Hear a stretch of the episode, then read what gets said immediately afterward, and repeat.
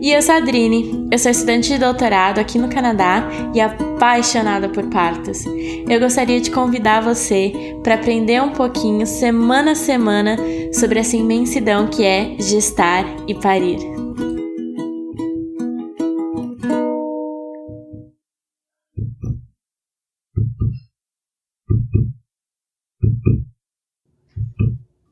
Olá! Sejam muito bem-vindas, sejam muito bem-vindos a mais um episódio do 42 Semanas. E hoje a gente vai entrevistar a Aline Freitas para ouvir o relato sobre sua gravidez e sobre seu parto domiciliar planejado de 36 horas. É isso mesmo, Aline? 36 horas? É isso mesmo, Adri. Olá, tudo bem? Seja muito bem-vinda, Aline. É, aqui é seu espaço. Fala um pouquinho pra gente sobre você, sobre a sua família e como foi entrar nesse mundo da maternidade. Oi, Adri, tudo bem, todo mundo? É, muito obrigada pelo convite, viu? Foi muito bom receber esse convite. É, entrar no mundo da maternidade foi uma coisa é, planejada desde o começo. Eu sou casada com o Jefferson desde 2012 e a gente já tá junto desde 2007. A gente tá junto há muito tempo. E a gente sempre quis ter um filho e é como se a gente tivesse fazendo coisas, né? A gente foi realizando coisas, fazendo viagens, cuidando da vida profissional. É, mas chegou um momento lá por 2019 que a gente falou assim, ah, a gente vai ter que vai ter que entrar nesse mundo aí em algum momento porque a vontade está apertando. E em final do ano passado a gente chegou à conclusão de que a gente não podia esperar mais. Então assim, mesmo com a pandemia, é, a gente pensou, bem, a gente vai em algum em algum momento vai ter alguma dificuldade, né? Então não dá para ter assim o um momento perfeito e a gente decidiu que ia tentar engravidar, né? Eu achei uhum. que ia uhum. levar um ano para isso acontecer. Mas na verdade foi meio de primeira, assim, sabe, Adri?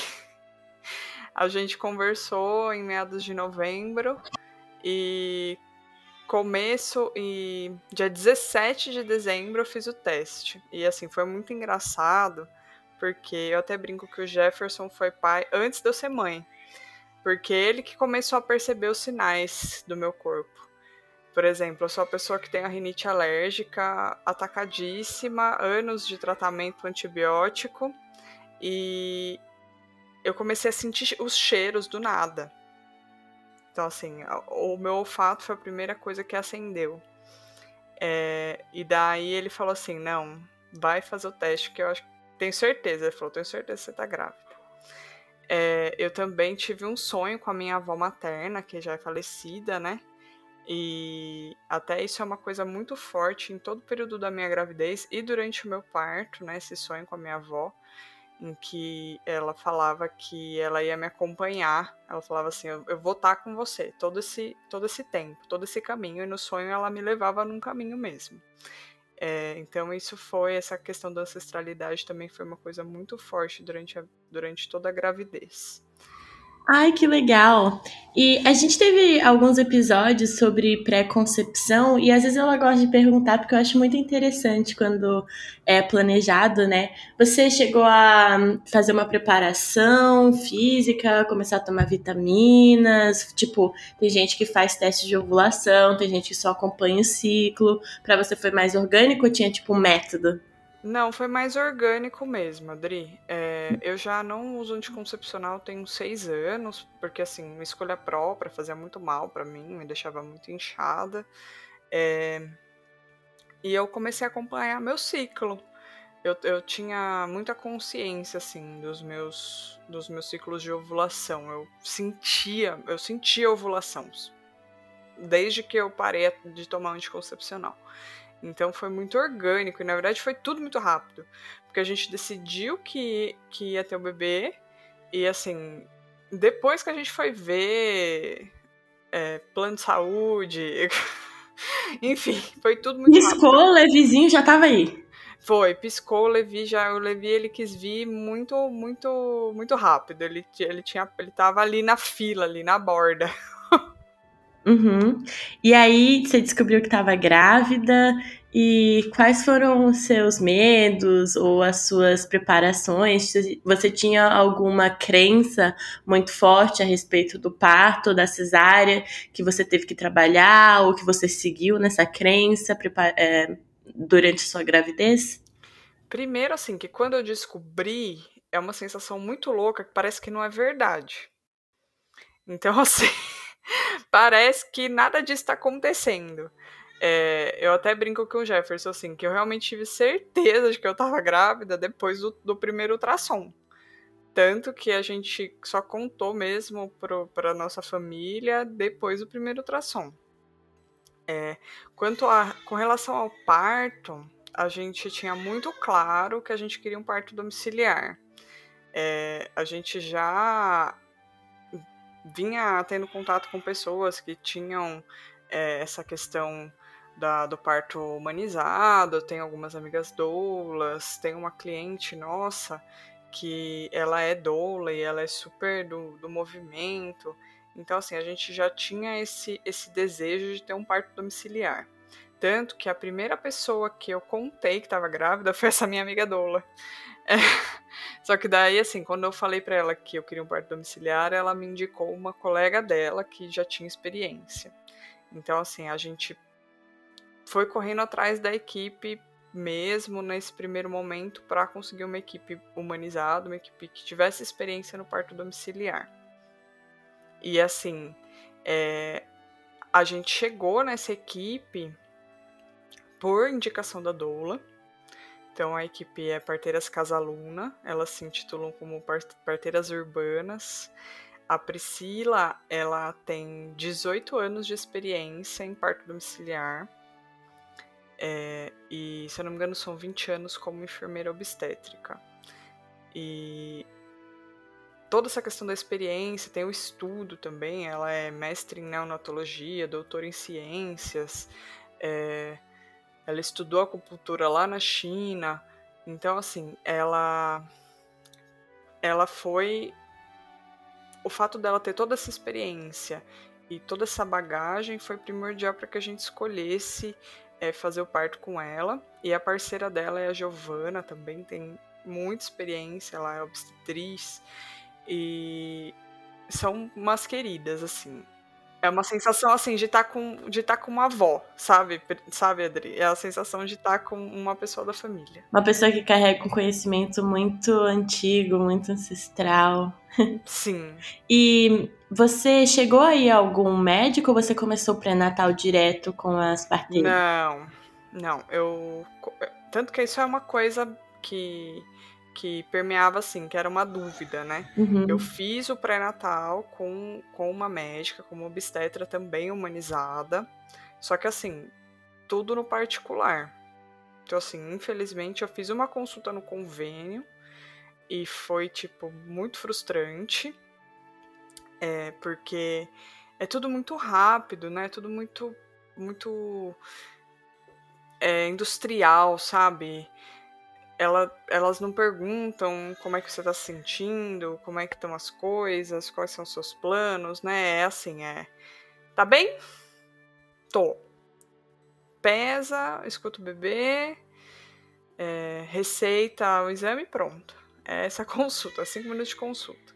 Então foi muito frustrante. Daí eu fiz é, o pré-natal até a vigésima semana com essa médica só que assim, como a como ela não seria meu backup, né? Porque assim, todo todo parto domiciliar planejado, ele tem um plano B, né? Caso é, haja alguma emergência, alguma situação que a gente precise ser encaminhado para o hospital, a gente tem que planejar essa, essa situação também. E essa médica obstetra, ela não seria meu plano B, né? Ela só estava acompanhando mesmo o pré-natal e como a gente pode fazer o pré-natal só com a enfermeira obstétrica, né? Disso eu não sabia. é, eu fiz o pré-natal com a médica até mais ou menos a vigésima semana, que foi quando a gente acompanhou, assim, para ter certeza de que tudo estava certo, de que eu não tinha nenhuma comorbidade, né? Então, assim, a minha gravidez, ela, ela teve, ela tem um termo que eles usam, né? Mas é como se fosse uma gravidez sem risco. E é até por isso que eu pude fazer o parto domiciliar planejado. Se eu tivesse qualquer comorbidade ou qualquer risco, ou se o bebê tivesse pélvico, é, já não poderia ser um parto domiciliar, teria que fazer o parto hospitalar mesmo. E aí, como é que foi o finalzinho da sua gravidez? Como é que foi a, a duração da sua gravidez? Foi tranquila, né? Então, na verdade, assim, a minha gravidez, ela foi muito tranquila. Eu tive, é, eu tive uma questão no começo, né, com relação à privação alimentar, porque eu não conseguia me alimentar, né, e isso foi uma questão muito de autoconhecimento, porque foi aí que eu descobri que é, todo o meu conforto é, mental vinha da comida. Então, eu fiz algumas sessões de terapia, tudo mais no começo. Depois, ali da 21 semana, eu engatei, né? Foi, foi super bem. E o final, assim, eu fiquei muito cansada, na verdade, porque a gente inventou uma reforma. Inventou, não. Eu brinco que a gente inventou, mas na verdade a gente tinha necessidade aqui na casa de, para receber o bebê dignamente, fazer algumas fazer algumas modificações. Deixa eu só. Um, ah, Aline, é uma outra coisa que eu notei sobre a sua gravidez e que eu estou notando que está começando a ficar mais comum no Brasil é que você não queria saber o sexo ou o gênero do bebê. Como é que foi isso? Conta pra gente. Conta principalmente como foi um choque para as pessoas que não estão muito acostumadas com isso. Então, isso também, isso também era uma decisão que a gente, eu e o Jefferson, tomou junto desde o começo, que a gente não ia querer saber o sexo, que a gente ia querer que fosse uma surpresa, né? É, bem, a, as pessoas ficam chocadas, gente, elas ficam assim, ah, mas como é que é o enxoval? Ah, mas como é que você vai como é que vai comprar repinha? Ah, mas eu queria dar um presente. Ah, mas. e assim, as pessoas tipo, elas não têm noção de que a gente pode fazer um enxoval unissex, né? E eu até, eu até brinco, né, que assim, eu não resisti, eu comprei uma roupa rosa. Então, o Levi, ele vai usar rosa. Não vai ter nenhum problema. É, e as pessoas, elas ficam um pouco chocadas mesmo. E uma outra coisa também, né, com relação a isso, foi que na hora do parto, né, é, eu quis que a gente visse, né, antes delas falarem. Então também foi uma coisa assim delas da equipe se segurar para não falar nada. Elas também estavam muito curiosas. Eu segui online a Vanessa Lino e ela também fez isso. Ela teve uma gravidez uh, sem saber o sexo e viu ela mesmo na hora que o nenenzinho nasceu. E demorou um pouquinho. E acho muito, muito legal, porque eu quero fazer isso também. Eu nunca tinha pensado. Ah, é muito gostoso, Dri. É, eu achava que eu nunca ia conseguir fazer isso, porque eu sou muito ansiosa. Aí o Gleison, meu parceiro, ficou falando: ah, mas imagina isso, imagina isso. E foi crescendo essa vontade, essa. essa essa, vontade de fazer uma surpresa extra, acho que vai ser muito gostoso. Nossa, na hora é muito emocionante, é muito legal. Tá bom, e aí você quer começar a contar a história de parto, o seu finalzinho da gravidez e como é que as coisas começaram? Vou, eu, eu tava falando da reforma, né? É, com relação a isso, então assim, a gente precisava fazer uma reforma no banheiro e em alguns ambientes, como o nosso quarto, a nossa sala, que estavam com umidade, né? Por, e daí, por isso a gente, no final da gravidez, até o pessoal perguntava, ah, mas vocês estão ansiosos, né? Eu falava assim, não, não tô, a gente tá tranquilo. A gente ficou muito tranquilo com relação ao momento da, da chegada do bebê, né? Porque a gente estava tão atarefado com as coisas da reforma e correndo para que tudo ficasse pronto que não dava tempo de ficar ansioso com relação ao tempo do, do bebê, né? Ao tempo da gestação. Ai, eu esqueci de perguntar uma coisa. Um, você Tudo teve bem. alguma preparação adicional? Tem gente que gosta de fazer hipnobirthing, tem gente que faz é, fisioterapia pélvica, hipno. Você teve alguma coisa emocional e física que você estava usando para você poder lidar com esse momento da dor e tal? Eu fiz é, algumas meditações, gostaria de ter feito mais. É, até você vai entender, eu vou falar disso com relação ao parto. É, mas assim, eu fiz algumas meditações, é, eu li alguns livros, até acho que no final, né, que, que eu vou recomendar, mas eu li alguns livros sobre parto e assim, eu fiz pelo menos algumas sessões em casa de exercícios de spinning baby, exercícios de yoga tentei fazer alguns exercícios na academia, mas com a pandemia, né, foi mais difícil. Também fiz é, uma sessão de pré-natal emocional com a Lu Nascimento.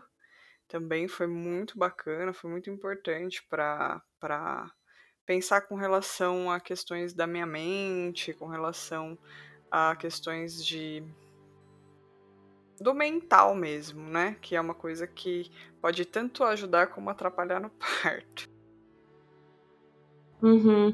É, isso sobre o pré-natal emocional, é, é, a gente sempre ouve histórias que traumas é, passados, traumas do seu próprio nascimento, voltam muito no período da gravidez e que podem afetar o parto.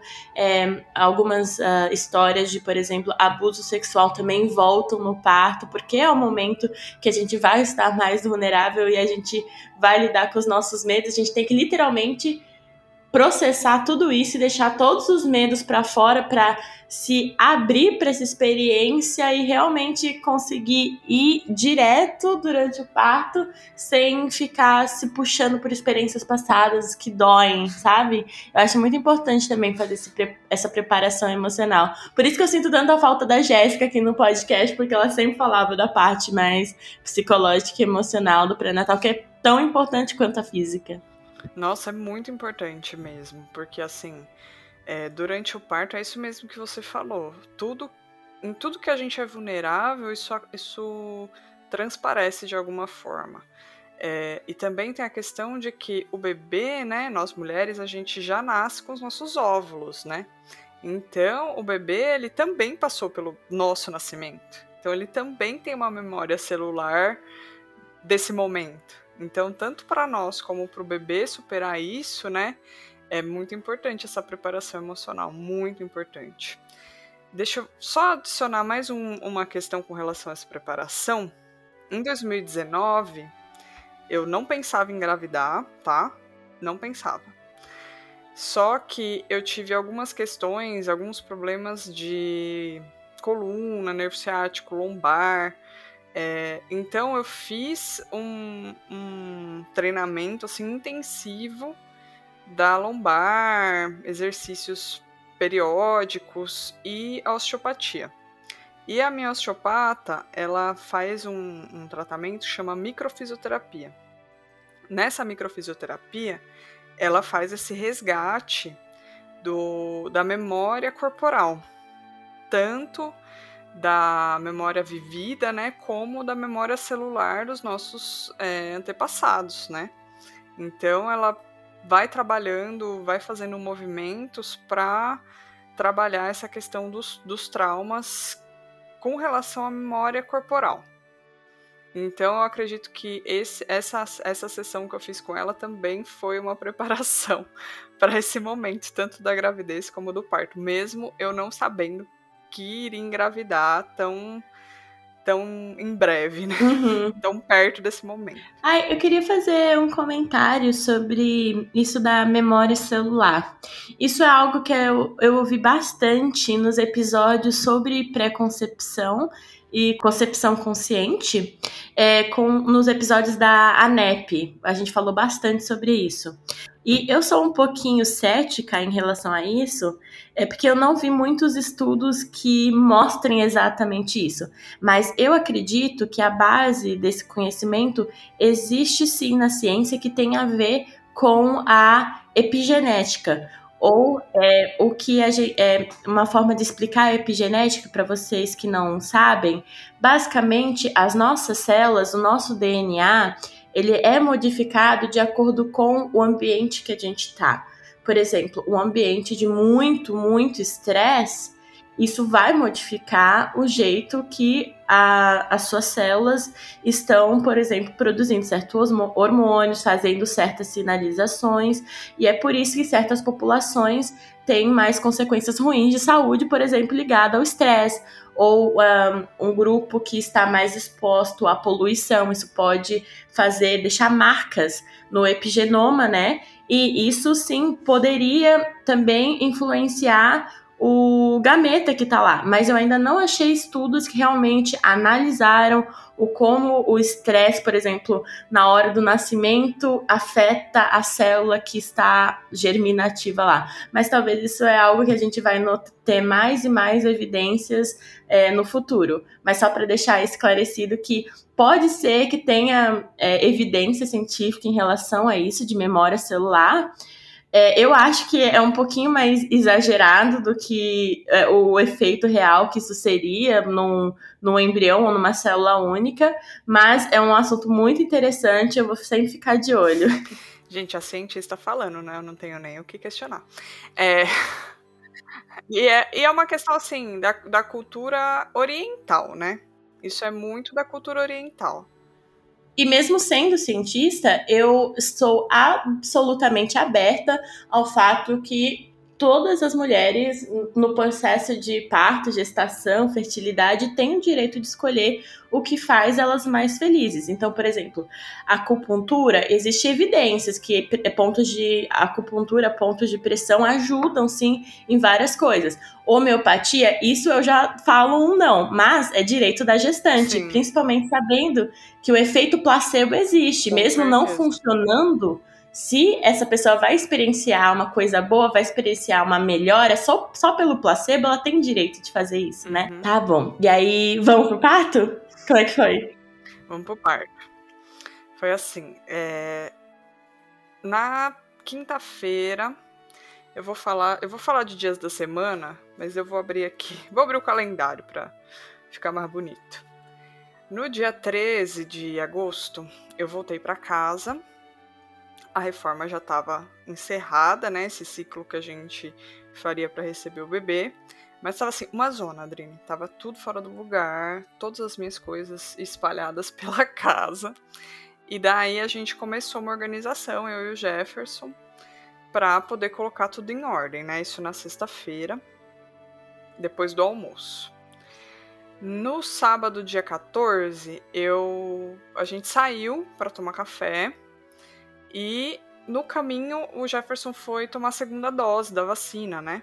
E enquanto a gente esperava no carro, né, chegar a vez dele, eu comecei a sentir os pródromos mais fortes. Foram os pródromos mais fortes que eu senti desde então. E eu, eu já estava com 39 semanas. 39 semanas e 3 dias no dia 14. E esse, esses pródomos duraram mais ou menos uma hora, e daí depois eles passaram.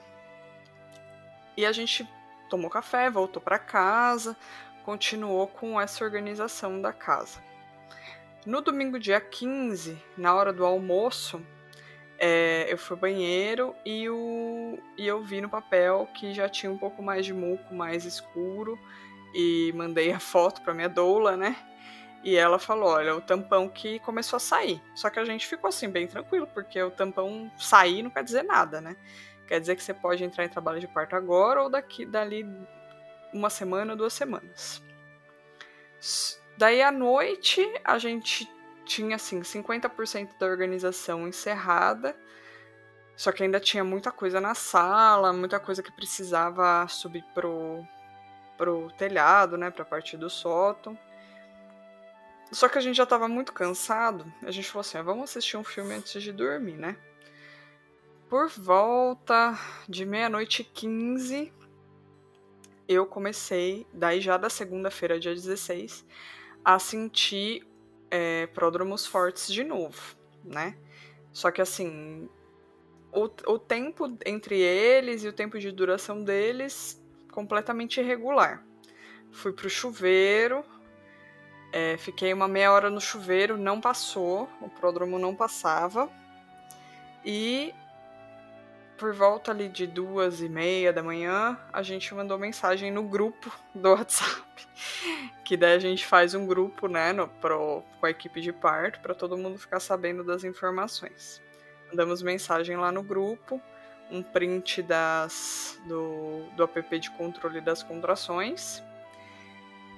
Daí a nossa doula fez uma chamada de vídeo, com a gente, é, começou a monitorar as contrações junto com a gente. E assim, ela falou: fica uma hora no chuveiro. E eu fiquei uma hora no chuveiro. As contrações elas diminuíram de tempo, é, também diminuiu a intensidade e aumentou os intervalos. Daí elas, a equipe concluiu que eu devia descansar, né, que eu devia tentar dormir para poder é, ver o que ia acontecer no outro dia, né? Isso já eram 5 horas da manhã. Então eu consegui dormir aquela noite e o Jefferson, coitado, ficou subindo caixa, montando o berço. Nem o berço estava montado ainda, a gente estava muito tranquilo, a gente estava muito sossegado. É, montou berço, arrumou tudo para poder receber a equipe no dia seguinte, né? Eu consegui dormir até umas 10 horas da manhã, mais ou menos.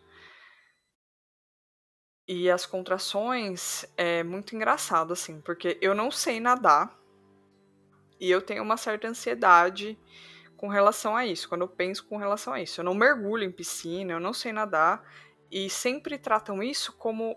Sempre se trata as contrações como ondas, né? Ah, é tipo a onda do mar, a gente escutava no curso. E eu achava que eu ia tirar isso de letra. Só que, na hora de. Eu nunca pensei nisso na, na perspectiva de alguém que não sabe nadar. Pra alguém que não sabe nadar, isso é tipo, eu vou me matar, vou jogar na água aqui nas ondas.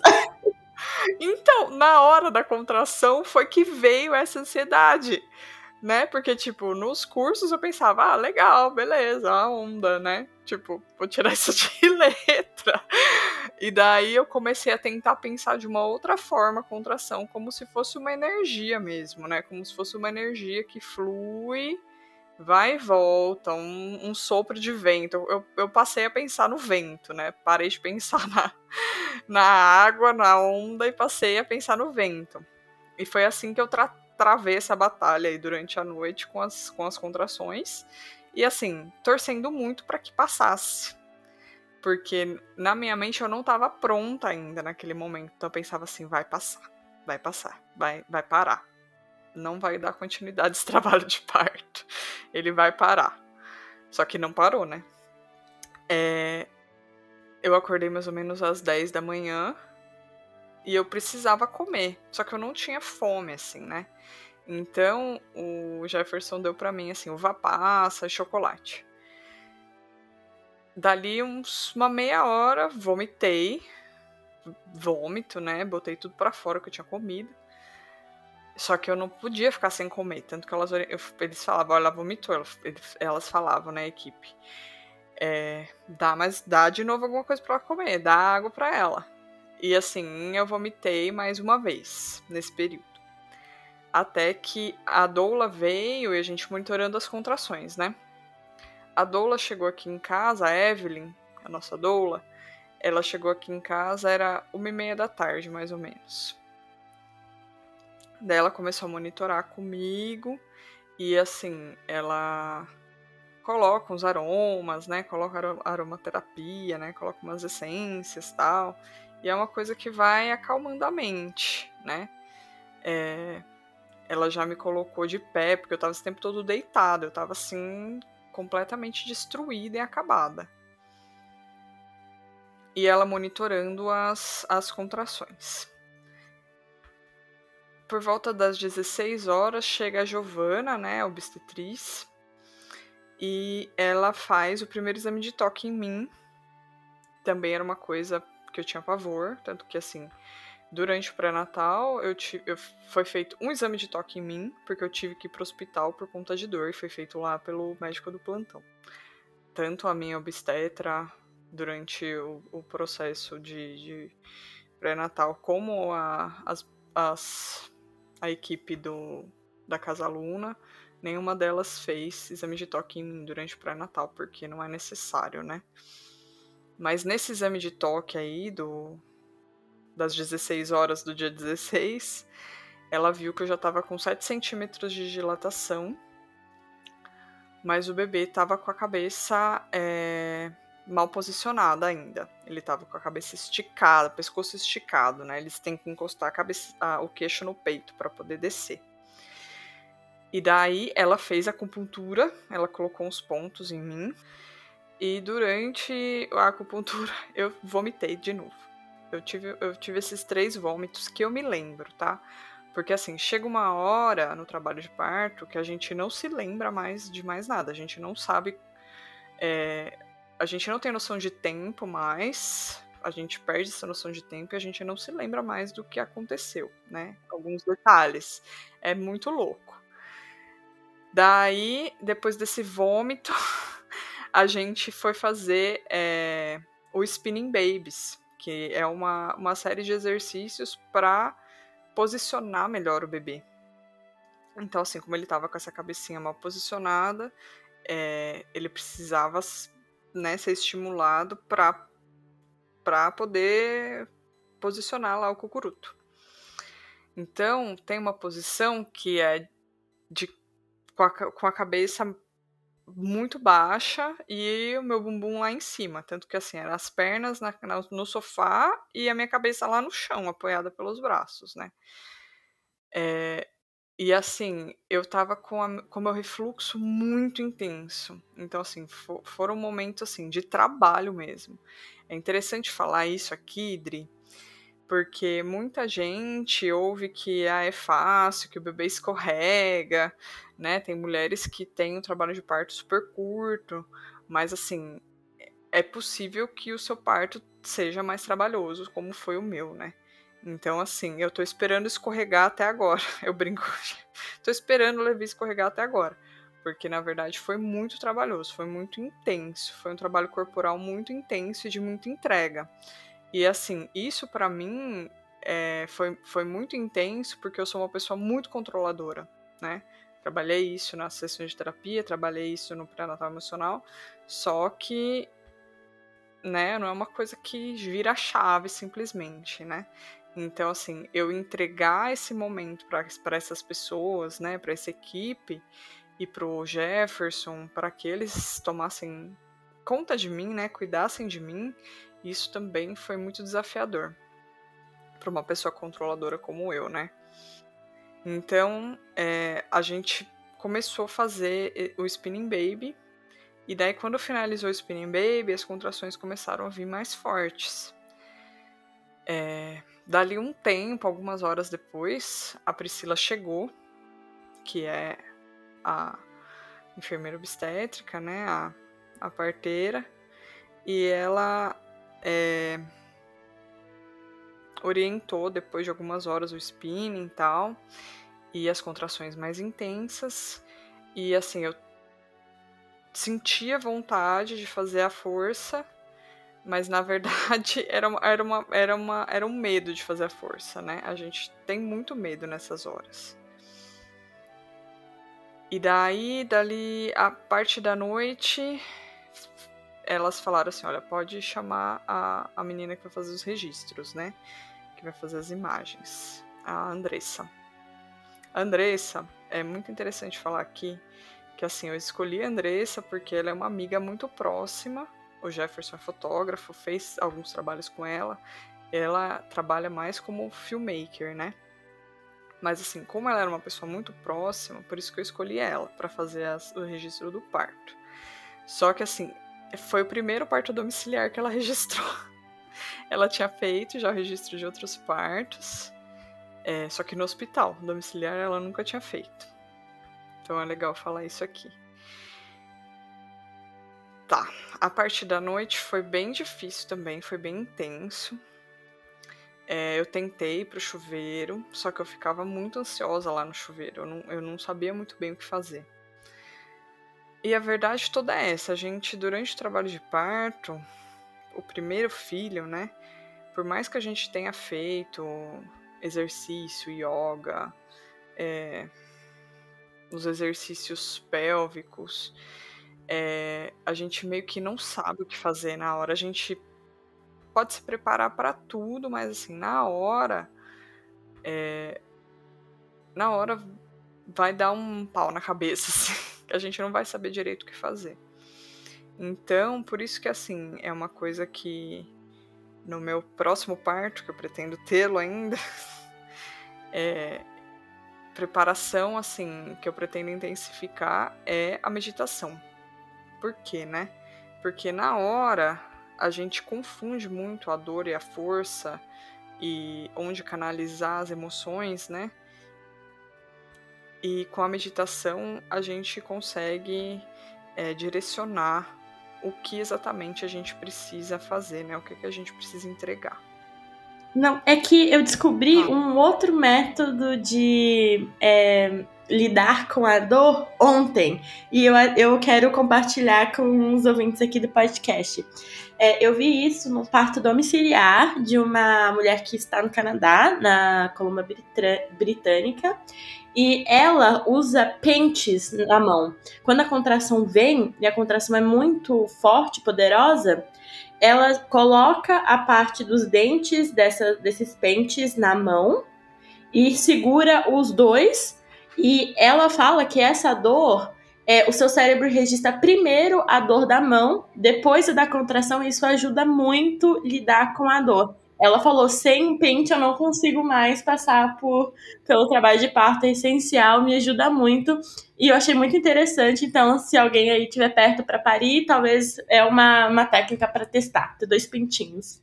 E também é, eu acho que talvez tenha um ponto de, de acupuntura, um ponto de pressão na mão. Isso ainda não chequei a evidência exata se na mão também é. Eu sei que tem alguns pontos que foram testados de acupuntura e realmente mostrou que ajuda na indução do parto, mas fica aí a dica.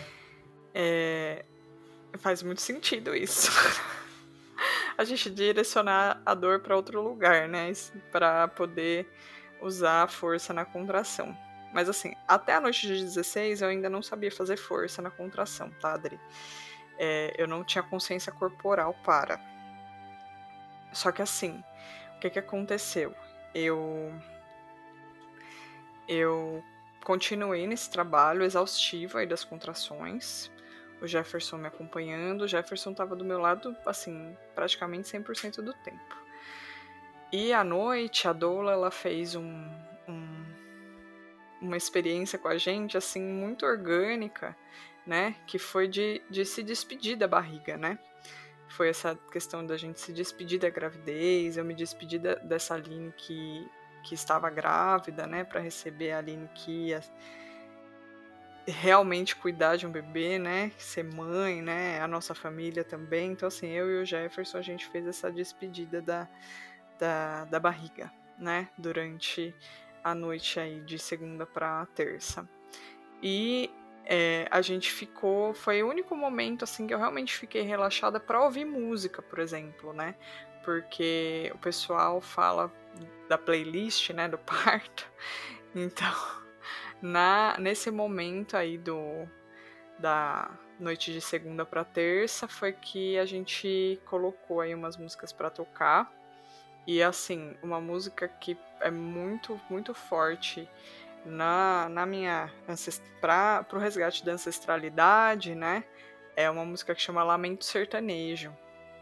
É uma música do Dominguinhos. A minha família é toda de Pernambuco, né? Então, assim, a minha avó materna pariu 10 crianças na casa, né? Sozinha, bem dizer. É... E nesse momento eu senti que é, a gente que eu estava meio que cercada ali de todas essas mulheres da minha família, é, de todas as minhas amigas, né? De alguma forma, todas as mulheres que passaram pela minha vida estavam comigo ali naquele momento. É, e também tem uma outra música que chama é, O que Interessa, que é uma música do Lenine, que eu ouvi muito durante a minha gravidez, que ela representa essa essa esse momento da, da nossa família, né? Que é de estar tá que ele fala, né? De estar tá cercado só do que interessa, né? Olhar para o lado, estar sentado, estar cercado só do que interessa. E o que interessava era a nossa família, né? O meu bebê, o Jefferson, é, esse momento de estar tá em casa, de estar num ambiente que eu conheço, de estar cercada por pessoas de confiança, né? É, na madrugada de terça-feira, eu dormi, consegui dormir um pouco entre as contrações. E o Jefferson, que ficou mais comigo, né? A equipe dorme aqui também. Faz um acampamento, faz uma campana, né? É, uma dorme no sofá, a gente tem uns colchonetes aqui de academia. Juntaram as cadeiras, cada uma dormiu é, ali no seu canto e eu fiquei e eu dormi na, na cama. O Jefferson dormiu muito pouco, mas ficou comigo, né, durante as contrações. Por volta das 6 da manhã de, do dia 17, né, da terça-feira, é, a, a, equipe me acordou, falou: Olha, Aline, você vai ter que andar para posicionar esse bebê. Acho que eu não me lembro se foi antes ou se foi depois que elas fizeram outro exame de toque, né? Um, segundo, um terceiro exame de toque. Por volta das seis da manhã, elas me acordaram, falaram assim: Olha, Aline, você vai ter que caminhar, né? Eu acredito que elas fizeram um exame de toque antes dessa fala, mas eu não me lembro exatamente. E assim, eu já tava com 8 centímetros de dilatação, mas o bebê ainda estava com a cabeça é, mal posicionado. Ele ainda não estava com o cocuruto certinho ali posicionado para a descida. E daí eu fui para a caminhada, né? Da, da vergonha. Desci a ladeira da rua de casa, subi a ladeira da rua de casa. Nesse período, acho que eu tive umas quatro contrações. A Evelyn me segurando no braço, o Jefferson me segurando no outro braço. E daí depois a gente volta para casa e continua o mesmo processo. Vai pro chuveiro, é, vai, muda as posições. É, durante as contrações eu tive. Elas me orientaram, né? Ficar de cócoras, é, ou fazer aquele movimento do. ficar naquela posição tipo um afundo, né? Só que assim, eu ainda não sabia fazer a força certa. Então, assim, saber fazer a força no lugar certo da contração é muito importante. Então, assim, além da meditação, eu também trabalharia um foco mais na, na consciência corporal. Mais do que o exercício em si, mas a consciência corporal. De, dali, eu acho que foi por volta, um pouco antes das 10 da manhã, foi feito o quarto e último exame de toque. E assim, elas fizeram esse exame de toque para é, também estimular essa consciência corporal para estimular onde eu deveria fazer a força para a descida do bebê. E assim, todos os exames de toque foram as coisas foram, foram as maiores dores durante as contrações. Porque era uma coisa muito do meu mental, né? Como eu já falei antes. Mas assim, é, foram exames de toque necessários, Adri, porque é muito comum que se fique fazendo exame de toque na, na gestante, né, no hospital, sem necessidade. E assim, foram exames necess... foram toques necessários, porque assim, a partir do momento que se faz o primeiro toque, né, e a criança ela não tá posicionada, elas têm que fazer intervenções, né? Eu tenho que fazer os movimentos, tenho que andar, tenho que fazer o spinning babies, né? E elas só poderiam saber se o bebê estava posicionado corretamente e quais as orientações que elas deveriam me dar a partir do exame de toque. Então foram necessários esses exames de toque. É, a preocupação do exame de toque é que você pode estar expondo a gestante ao risco de infecção. Sim. E principalmente se a bolsa já rompeu, é bom que se evite fazer exame de toque, porque mesmo com luva, existe a possibilidade de uma bactéria entrar lá. E aí, quando acontece febre, quando acontece infecção, é uma emergência muito grave, né? Por isso que a gente sempre pontua nas é, necessidades, na, nas reais indicações do exame de toque. Pode continuar. E daí, é, nesse, nesse último exame de toque, elas comentaram que a minha bolsa, porque a minha bolsa não tinha estourado ainda, né? Já tinha ido ali 24 horas e a minha bolsa não tinha estourado. É, que a minha bolsa tinha uma pele muito grossa, né? E que, enfim, é, tinha que esperar mais um pouco, né? É, o Jefferson, que ficou mais ali nos bastidores, né? Ele fala que elas conversavam tal, mas assim, sempre longe de mim, viu, Adri? Eu tava sempre muito protegida, assim, do que elas poderiam ter de conversa ou de tomada de decisão. Só sei que ali, depois uns 10 minutos que ela fez o exame de toque, a minha bolsa estourou. Eu tava deitada na cama, né? Eu tava deitada e me concentrando nas contrações, me concentrando na força. E assim, é, além da energia, né, de, de tratar a contração como uma energia, como um vento, né, eu tentava imaginar é, a força como uma, uma luz, uma luz dourada, né? Eu tentava imaginar toda a minha força concentrada ali no canal vaginal, né? Em volta do bebê, para que essa força realmente fosse concentrada no lugar certo. É, tudo isso na minha cabeça, tá bom, gente? Né? Acho que cada um pode pensar aí de uma forma para lidar com as contrações. É, e daí a minha bolsa estourou. Daí elas se animaram, porque na verdade, assim, é, elas achavam que havia um risco muito grande do meu trabalho de parto estagnar, né? Estacionar. Então elas ficaram, tipo, animadaças. Ah, agora vai. Não sei o que, sei lá. Só que assim, eu fiz força, acho que eu fiz força durante as contrações por volta de meia hora e eu tava muito esgotada. Então eu pedi para dormir de novo. O Jefferson deitou comigo de novo, né? Eu dormi ali entre as contrações, acho que por volta de uma hora ou duas horas eu dormi, e sempre tentando direcionar a força na contração para o lugar certo, trabalhando essa, essa questão da força. E assim, eu ali eu comecei a sentir o descer, né? Até antes eu não tava, eu não tava sentindo o descer. A partir desse momento foi que eu consegui sentir o descer. Então ele não ia, ele não ia descer envolto na bolsa. Né? Ele ia ter que estourar a bolsa mesmo para descer. É... Por volta de acho que por volta de 11 horas, elas me acordaram. E daí a Priscila, que é mais. É, puxa mais a gente, né? Ela falou assim: agora, ou, agora esse bebê nasce ou você vai pro hospital. E daí. Quando ela falou isso, eu fiz uma força tão grande na contração que. Ela até brinca que o bebê quase nasceu ali naquela hora. Porque assim, eu não queria ir pro hospital. E eu conversava com o bebê, né? Eu falava assim: a gente combinou que você ia nascer em casa, você vai nascer em casa. Eu não vou pro hospital. E em nenhum momento eu pedi. É, eu, eu falei da dor para elas, né?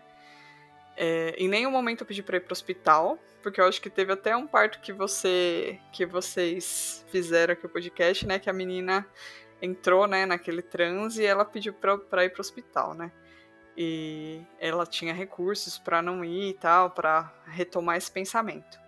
E assim, nenhum, e assim, eu até brinco que eu acho que eu não entrei na Partolândia durante é, essa fase. Eu acho que eu só entrei na Partolândia no expulsivo, porque eu eu tava sempre muito mental, muito pensando em eu não vou pro hospital. Toda vez que elas falam, né, toda vez que elas falaram na possibilidade, eu pensava, eu não vou pro hospital. E assim, eu sempre concentrada na contração e na força.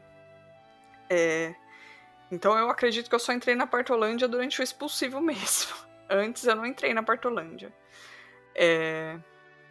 Daí eu falei assim: não, o que, que a gente pode fazer agora? Eu até vou comentar que assim, eu não tive piscina, Adri, por escolha própria, justamente por conta daquela ansiedade da, de não saber nadar. Então, assim, eu não tive piscina por minha própria escolha. Ela falou assim: agora você pode ir pro chuveiro ou você pode caminhar. Falei, tá bom, então eu vou pro chuveiro. Tá. Eu fui pro chuveiro sozinha. Acho que foi o único momento que eu realmente fiquei sozinha. E daí a Evelyn, que é a doula, né? Ela falou assim: vamos animar agora. Cê, vamos dançar, vamos ouvir uma música animada. O que, é que você gosta? Falei assim: bota, bota o piseiro aí, bota uma pisadinha para tocar. E eu vou pro chuveiro. Daí a pisadinha tocando e eu lá no chuveiro. E daí, nesse momento do chuveiro, foi que eu recorri à, à meditação mesmo, é, para esquecer da dor, né? Eu me concentrava em deixar a dor passar para me concentrar na força. Então, assim, toda vez que vinha a contração, eu segurava uma mão na pia, outra mão eu colocava embaixo da barriga, que era onde eu tinha que fazer a força, eu ficava de cócoras e fazia força. Eu fiquei um bom tempo ali no chuveiro, só que daí eu cansei. E daí tinha os cheiros mais animados. Ela coloca uma essência mais animada também ali no, no chão do banheiro, na água que escorre do chuveiro. E assim, eu deixei o chuveiro ligado. É, e, e a Giovana falou assim para mim, Aline, por, por que, que você não vai pro vaso, né? fica no vaso e daí você faz a força do cocô, porque às vezes a nossa mente é, tá meio travada ali para fazer uma força de cocô fora do vaso e no vaso você consegue fazer por conta do mental mesmo. E daí foi isso que eu fiz, fui pro vaso. É, toda vez que vinha força, eu me concentrava na força para esquecer da dor. E deixava a dor. Dor vinha e eu falava assim: a dor vem e vai embora, vem e vai embora. Eu preciso me concentrar na força. É... E daí elas falaram, Aline, né, coloca o dedo lá na sua vagina para ver se você sente a cabeça dele. Porque eu não queria mais fazer toque, né? Eu pedi para não fazer toque mais. Daí eu comecei a sentir a cabeça dele, né? E assim, a cada força que eu fazia, ele descia mais um pouco, descia mais um pouco. E daí teve uma hora que eu coloquei, assim, só coloquei o dedo e já senti a cabeça dele. Não sabia que era ele, né? Era o bebê. Daí que a gente. Daí eu, falei, daí eu, daí eu avisei elas. Eu falei: olha, agora eu tô sentindo, a cabeça já tá aqui. E eu pensava assim: eu só vou sair desse vaso a hora que, essa, que eu senti mesmo a cabeça para fora dessa criança. Porque ele não vai escorregar. Eu já tava ciente de que ele não ia escorregar. É... Daí foi isso que aconteceu. Veio todo mundo, eles, elas montaram assim no banheiro, ou colocaram a cadeira de. o banquinho, né, de parto umas toalhas tal. E daí eu falei, ai, agora vai. Daí a Evelyn e o Jefferson, um, um em cada lado de mim, me sentaram na cadeira. Só que daí, Adrine, eu achava que eu tava sentindo dor. Iludida, né? Porque na verdade a dor veio naquele momento em que ele deu a primeira coroada. É, e foi nesse momento assim que eu fraquejei mesmo, assim, eu fiquei com muito medo, eu achei que eu não ia conseguir. É, tanto que assim, vinha a contração e eu não conseguia mais fazer a força, eu já, não, eu já perdi o, o, a minha concentração de força e ali só tinha dor, de verdade, assim. É. Naquela hora era a maior dor que você já tinha sentido? Foi, foi a maior dor que eu senti na minha vida. É, porque o seu relato até agora, eu tô achando que você tava lidando muito bem com a dor, tava muito tranquilo. Sim, eu tava tava tirando de letra a dor da contração. É, assim. mas no final das contas, é, o tempo que você sentiu essa dor máxima não foi muito, né? Foi quantos? Não, acho que foi um pouco mais, foi uns sete minutos. Ai, nossa, foi muito rápido, então. Foi muito rápido. Uhum. Só que assim, eu tinha medo de demorar. Sabe? Tipo, travou tudo na minha cabeça. É, e daí, quando trava a cabeça, é, trava o corpo, né? Então, assim, na, no banquinho, ele tava indo e voltando. Ele saía um pouco e voltava. porque eu tava com medo de fazer a força. Daí tava todo mundo em volta de mim, assim. Daí a Priscila falou: fiquem quatro apoios. O Jefferson, que ia receber o bebê, né? Primeiro ele tava na minha frente. Daí ele foi para trás de mim. É, e eu fiquei assim, no meio da porta do banheiro, literalmente. A bunda pra dentro do banheiro, a cabeça para fora do banheiro. Daí, é, e eu com muito medo, e eu ali de quatro apoios, eu até achei que não tinha falado. Mas depois, conversando com o Jefferson, ele falou assim: Você falou, Aline. Eu achei que eu só tinha pensado, eu não vou conseguir. Mas eu falei, eu não vou conseguir. Daí elas falavam: Não, Aline, você vai conseguir, você vai conseguir. Coragem, coragem, né? Era a palavra que elas falavam muito para mim, assim, coragem. Nossa, né? arrepiei toda. Eu...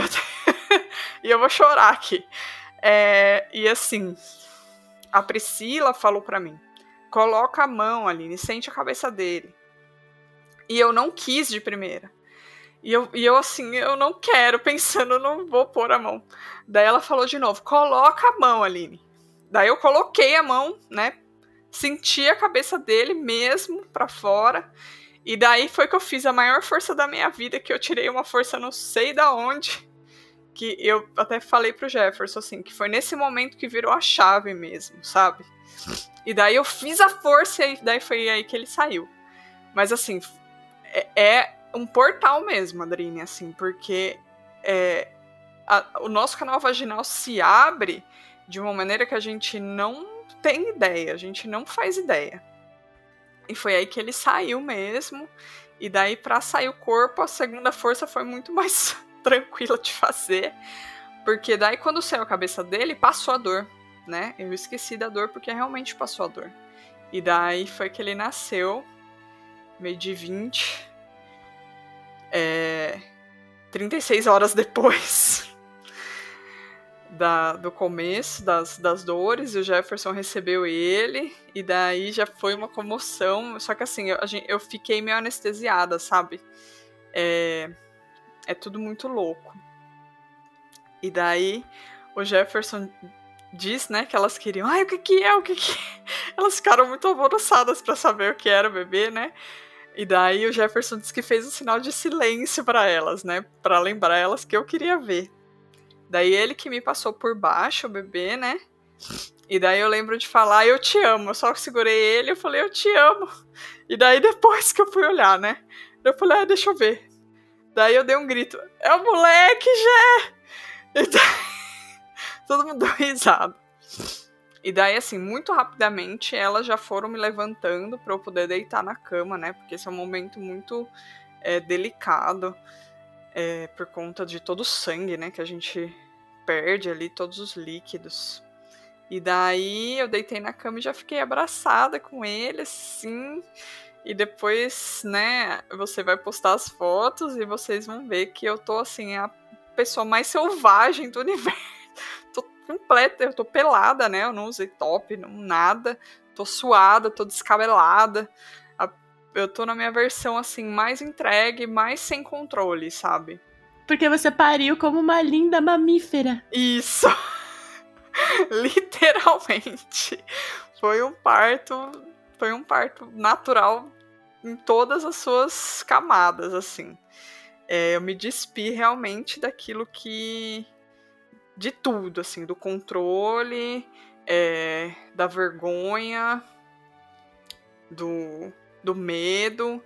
Foi, foi tudo foi tudo embora, assim, pra ele chegar no mundo. E daí, de, daí depois, né, eu deitei na cama, fiquei com ele muito tempo ali. E assim, é importante falar, né? É, tem que manter a temperatura do bebê, então elas esquentam um monte de, das fraldas, de pano, tudo, os panos, tudo que tem na casa, elas vão esquentando e vão colocando nele, né? Porque assim, por mais que ele tenha nascido no meio da tarde, não tava tão frio, graças a Deus, mas ele ainda precisa man manter a temperatura dele. É, ele ficou um bom tempo reclamando, assim, né? Reclamandinho, reclamandinho. É, mas tudo bem com ele, tudo bem. É, eu, eu ainda tive medo de parir a placenta, viu, Adrine? Mas ela falou assim: não, não precisa ficar com medo, não. A, a, placenta é gostosa de parir. Realmente, a placenta é tranquila de parir. Foi só uma forcinha, ela já saiu. É, teve carimbo de placenta. É, elas até observaram assim que a placenta bem calcificada, assim, muito cálcio na placenta. É, e só assim, mais ou menos, realmente depois de uma hora comigo, foi que ele foi que elas foram medir e pesar ele. É, ele mamou um pouco nessa primeira hora, mas ele estava tão cansado, pobre coitado, que ele ficou mais adormecido do que do que mamando. Então, assim, elas até falaram que ele desceu milímetro a milímetro, né? Ele desceu assim milimetricamente. E você teve laceração? Eu tive. Eu tive, mas foi superficial. É... São 37 centímetros de diâmetro de cabeça. Então, tipo, pro primeiro, né, não tinha muito para onde fugir. Por mais que eu tivesse feito os exercícios pélvicos, tudo, né, durante a gravidez, não, não tinha muito o que fazer. Então, mas foi uma, foi uma laceração tão superficial que eu acho que, assim, em cinco dias sete dias eu já tava é, cicatrizada, não precisei de ponto, nada de sutura, não precisei de nada. Ai, que bom! Foi tipo um arranhãozinho, assim, né? Elas mostram pra gente, a gente vê no espelho. É, e assim, elas, elas orientam, elas fazem uma mistura de chá de camomila com sal, que elas colocam num absorvente que vai pro congelador. E daí a gente descongela ele um pouco, né? Mas ainda coloca geladinho no períneo. E daí isso ajuda a cicatrizar. A própria ureia do xixi também ajuda a cicatrizar. E elas fazem. Elas orientam a gente a fazer uma mistura com é, tintura de calêndula e água, né? Diluída na água, para espirrar também para cicatrização. Uhum. E, e aí, finalizando, como é que foi o seu comecinho de puerpério, né? Porque ainda tá bem recente. Uhum. E se você quiser deixar recomendações para as pessoas que estão te ouvindo e que vão ter um nenenzinho também. Olha, o meu puerpério, ele tá sendo, né? Desde o começo, ele tá sendo muito tranquilo e muito feliz. E eu acredito que seja porque eu eu e o Jefferson, a gente tá bem dizer, sozinho, né? A gente recebeu umas comidas dos nossos pais, mas a gente não tá com uma terceira pessoa nos ajudando. Somos só nós dois. É, como o Jefferson consegue se dedicar, né, à casa, eu tô bem tranquila, eu tô me dedicando só ao Levi, bem dizer. É, mamando em livre demanda, dando muito colo. Então, assim, eu acredito que isso tá contribuindo para que seja muito leve por Perry, tanto o apoio do Jefferson como essa dedicação exclusiva a ele. Tanto que assim, quando ele dorme, eu consigo dormir, não tô me preocupando com casa, com nada, com nada disso. O Jefferson tá cuidando de tudo. É, tanto que à noite eu consigo acordar quando ele tem necessidade de mim e tá tudo bem. Então, assim, é, se você tiver oportunidade, né, de de se dedicar ao seu bebê exclusivamente, isso acho que ajuda demais a levar o porpério com mais leveza. Já chorei, já chorei. Já chorei por causa de amamentação, já chorei por causa de amamentação, mas agora tá tudo certo. É, não, não tô tendo nenhum problema com amamentação. Só o fato dele tá. Só o fato dele ser um pouco mais dorminhoco, né? Então a gente tem que ficar estimulando ele para mamar, para ele ganhar peso. Recomendações. É... Leitura do livro Parto Ativo. Não sei se alguém já indicou aqui, mas assim, eu acredito que ele é o livro base assim para quem deseja ter um parto natural, tem informações e evidências científicas para é, se preparar para um parto natural, né, um parto sem intervenções. E isso tanto no hospital como em casa, né, num, não quer dizer que todo parto hospitalar vá necessitar de intervenção. É, documentário Renascimento do Parto, pelo menos o, o primeiro, né? O segundo e o terceiro eu não consegui ver, que eles são mais pesados. Mas o primeiro eu acredito que é muito importante ver. é, meditação. Tem um aplicativo que chama Insight Timer, que ele tem muitas meditações gratuitas, né? Meditações guiadas gratuitas. Tem poucas para gestante, mas a gente não precisa fazer só de gestante, né? A gente pode fazer qualquer meditação guiada. E ele é gratuito e tem muitas opções, né? Então, assim, você não precisa pagar nada para ter muitas opções de, de meditação. É, estudar sobre amamentação, sobre confusão de bicos, é, sobre o que pode acontecer durante esse período, né, esse primeiro momento de, do amamentar, porque assim vão surgir muitas dúvidas, e pra gente engatar ali uma chupeta, uma mamadeira é bem fácil. E assim, se preparar com relação a tempo, né, no pós-parto, para que você se dedique ao seu bebê, é, dê a ele aí tudo que ele precisa, que é mamar e cola, é só disso que ele precisa, não precisa de mais nada. E assim, trabalhar a ansiedade, se preservar, né? Porque eu acredito que essa ansiedade é muito mais estimulada pelas outras pessoas de fora do que do que pela própria família, assim, né? O, o pai e a mãe grávida, né? Então, assim, isso, isso ajudou a gente muito, assim, nos preservar de, de ter muitas pessoas convivendo com a gente, assim, né? E é importante falar aqui também que é, eu não contei do parto domiciliar, para a gente não contou para as nossas famílias, porque é muito complicado das pessoas entenderem, né? Então, assim, não, não contar foi, foi bom, foi importante. E se, se você que está ouvindo quer ter um parto domiciliar também planejado, é, pesquisar sobre a questão das, da vacinação, das, das primeiras vacinas, né? Que em geral são dadas no hospital.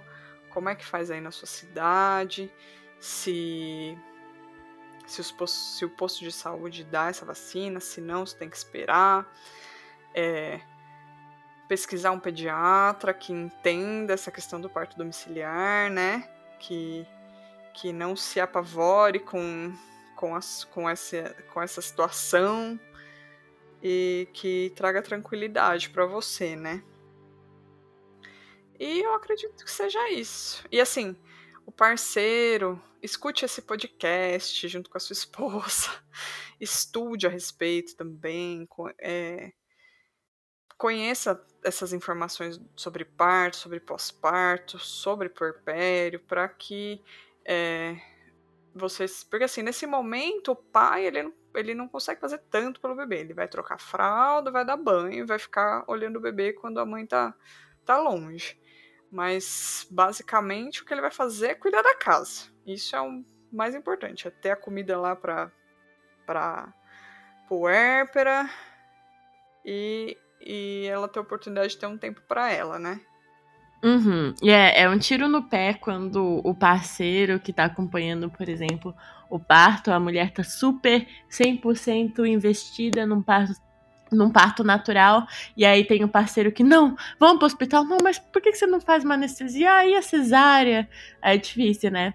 E, uh, Aline, ainda bem que você tocou nesse assunto do parto natural, porque essa era a minha última pergunta, eu sei que a gente já tá se estendendo um pouquinho, mas com esse parto que você teve, que eu acredito que foi um parto positivo, é, o que, que foi o principal motivo que fez você não querer ir para o hospital e você teria um parto natural de novo? Porque essa é a minha decisão. E para mim, essa decisão foi tomada no momento de um pouco de trauma, de ver uma coisa errada no sistema e falar: não, é isso que eu não quero.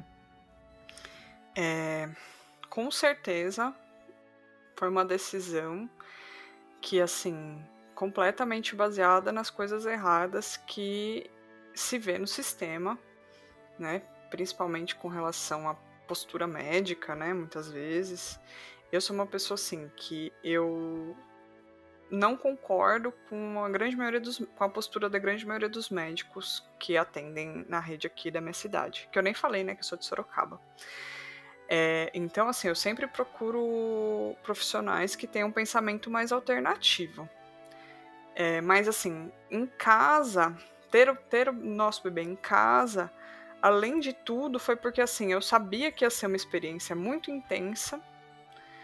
é, e que o risco de eu ter um trauma ou de eu ter uma intervenção é, não indicada dentro do hospital ia ser muito maior. E também tem relação, assim, com essa questão de eu gostar de ter controle da, da, da minha vida, assim, da situação. Então, assim, são as minhas escolhas, né? A minha casa, sou eu que sei o que é melhor para mim. É, respeito as opiniões, né? As evidências científicas, principalmente. E não há nada cientificamente que me impeça de ter meu bebê em casa, então eu prefiro tê-lo em casa, porque é aqui que eu me sinto mais segura. Ponto. Um salve é para a autonomia que você pegou com as mãos e falou: é minha. É minha. E assim, o Jefferson, ele, ele segurar essa onda, né? Porque é igual as, as profissionais falaram, né? E até as outras pessoas que tiveram contato com a gente depois, né? Não é todo homem que seguraria o reggae como ele segurou, né? Qualquer homem, a grande maioria dos homens teria dado uma desesperadinha, assim, né? Porque foram 36 horas. Tanto que, assim, a, a, a fotógrafa, né, a Andressa, depois eu, eu soube, né, que ela ficava assim, meio tipo, mas tá tudo bem, tá tudo certo. Porque ela, não, ela não, nunca tinha vivenciado uma experiência dessa, né? Então, é, o Jefferson, ele tirou de letra. E isso também é muito importante. Ótimo. Eu teria, oh. eu teria outro parto natural, domiciliar, sim. Só que vai demorar um tempo, né? Porque uhum. a gente tem que esquecer, né? tem que esquecer a dor, tem que esquecer o expulsivo, tem que esquecer essas coisas. Tem até um texto é, que é sobre é Nossa Senhora das Dores, né? Que diz que Nossa Senhora das Dores passa a mão na nossa cabeça para que a gente esqueça da dor e consiga ter outros bebês, né? Consiga ter outros filhos. Porque se a gente nunca esquecer dessa dor, eu acho que nenhuma mulher voltaria a ter outros filhos. Mas eu, acredito que a gente esquece que, que o desejo, é, a intensidade e a transformação que esse momento causa no, em nós, né, no nosso ser, é muito maior do que a lembrança da dor. Tanto que assim, a gente até brinca, parece que é uma coisa que não aconteceu, parece que é uma coisa muito distante. Parece que é um filme, sabe? Parece que a gente tá vendo a lembrança, na nossa lembrança, parece que a gente tá vendo de fora. E parece que o Levi a cegonha deixou na porta, sabe? De tão intenso, de tão surreal que é a experiência mesmo. Mas assim, eu acredito que cada pessoa vai ter uma experiência diferente, né? Essa experiência foi assim comigo, né? Mas Pode ser que com outras mulheres não seja, pode ser que com você seja diferente, Dri. E a gente vai vai se abrindo essas experiências, né? Ai, ótimo. Então, muito obrigado, Aline. Muito obrigado por vir aqui no podcast. Fica o delicioso relato de um parto natural e que lembra a gente que parir por mais de 24 horas, 30 horas, 40 horas também é fisiológico, também é natural. Não necessariamente é sofrimento. Eu ouço muito, ai, eu fiquei 40 horas em trabalho de parto, eu sofri tanto. Não necessariamente você precisa sofrer, né? E é, o relato da Aline mostra isso pra gente. Muito obrigada, ouvinte, que chegou até aqui. Se vocês tiverem dúvidas, se vocês quiserem comentar no relato da Aline, pode deixar o um comentário lá no Instagram. E um beijo, até a próxima. tchau. tchau, tchau.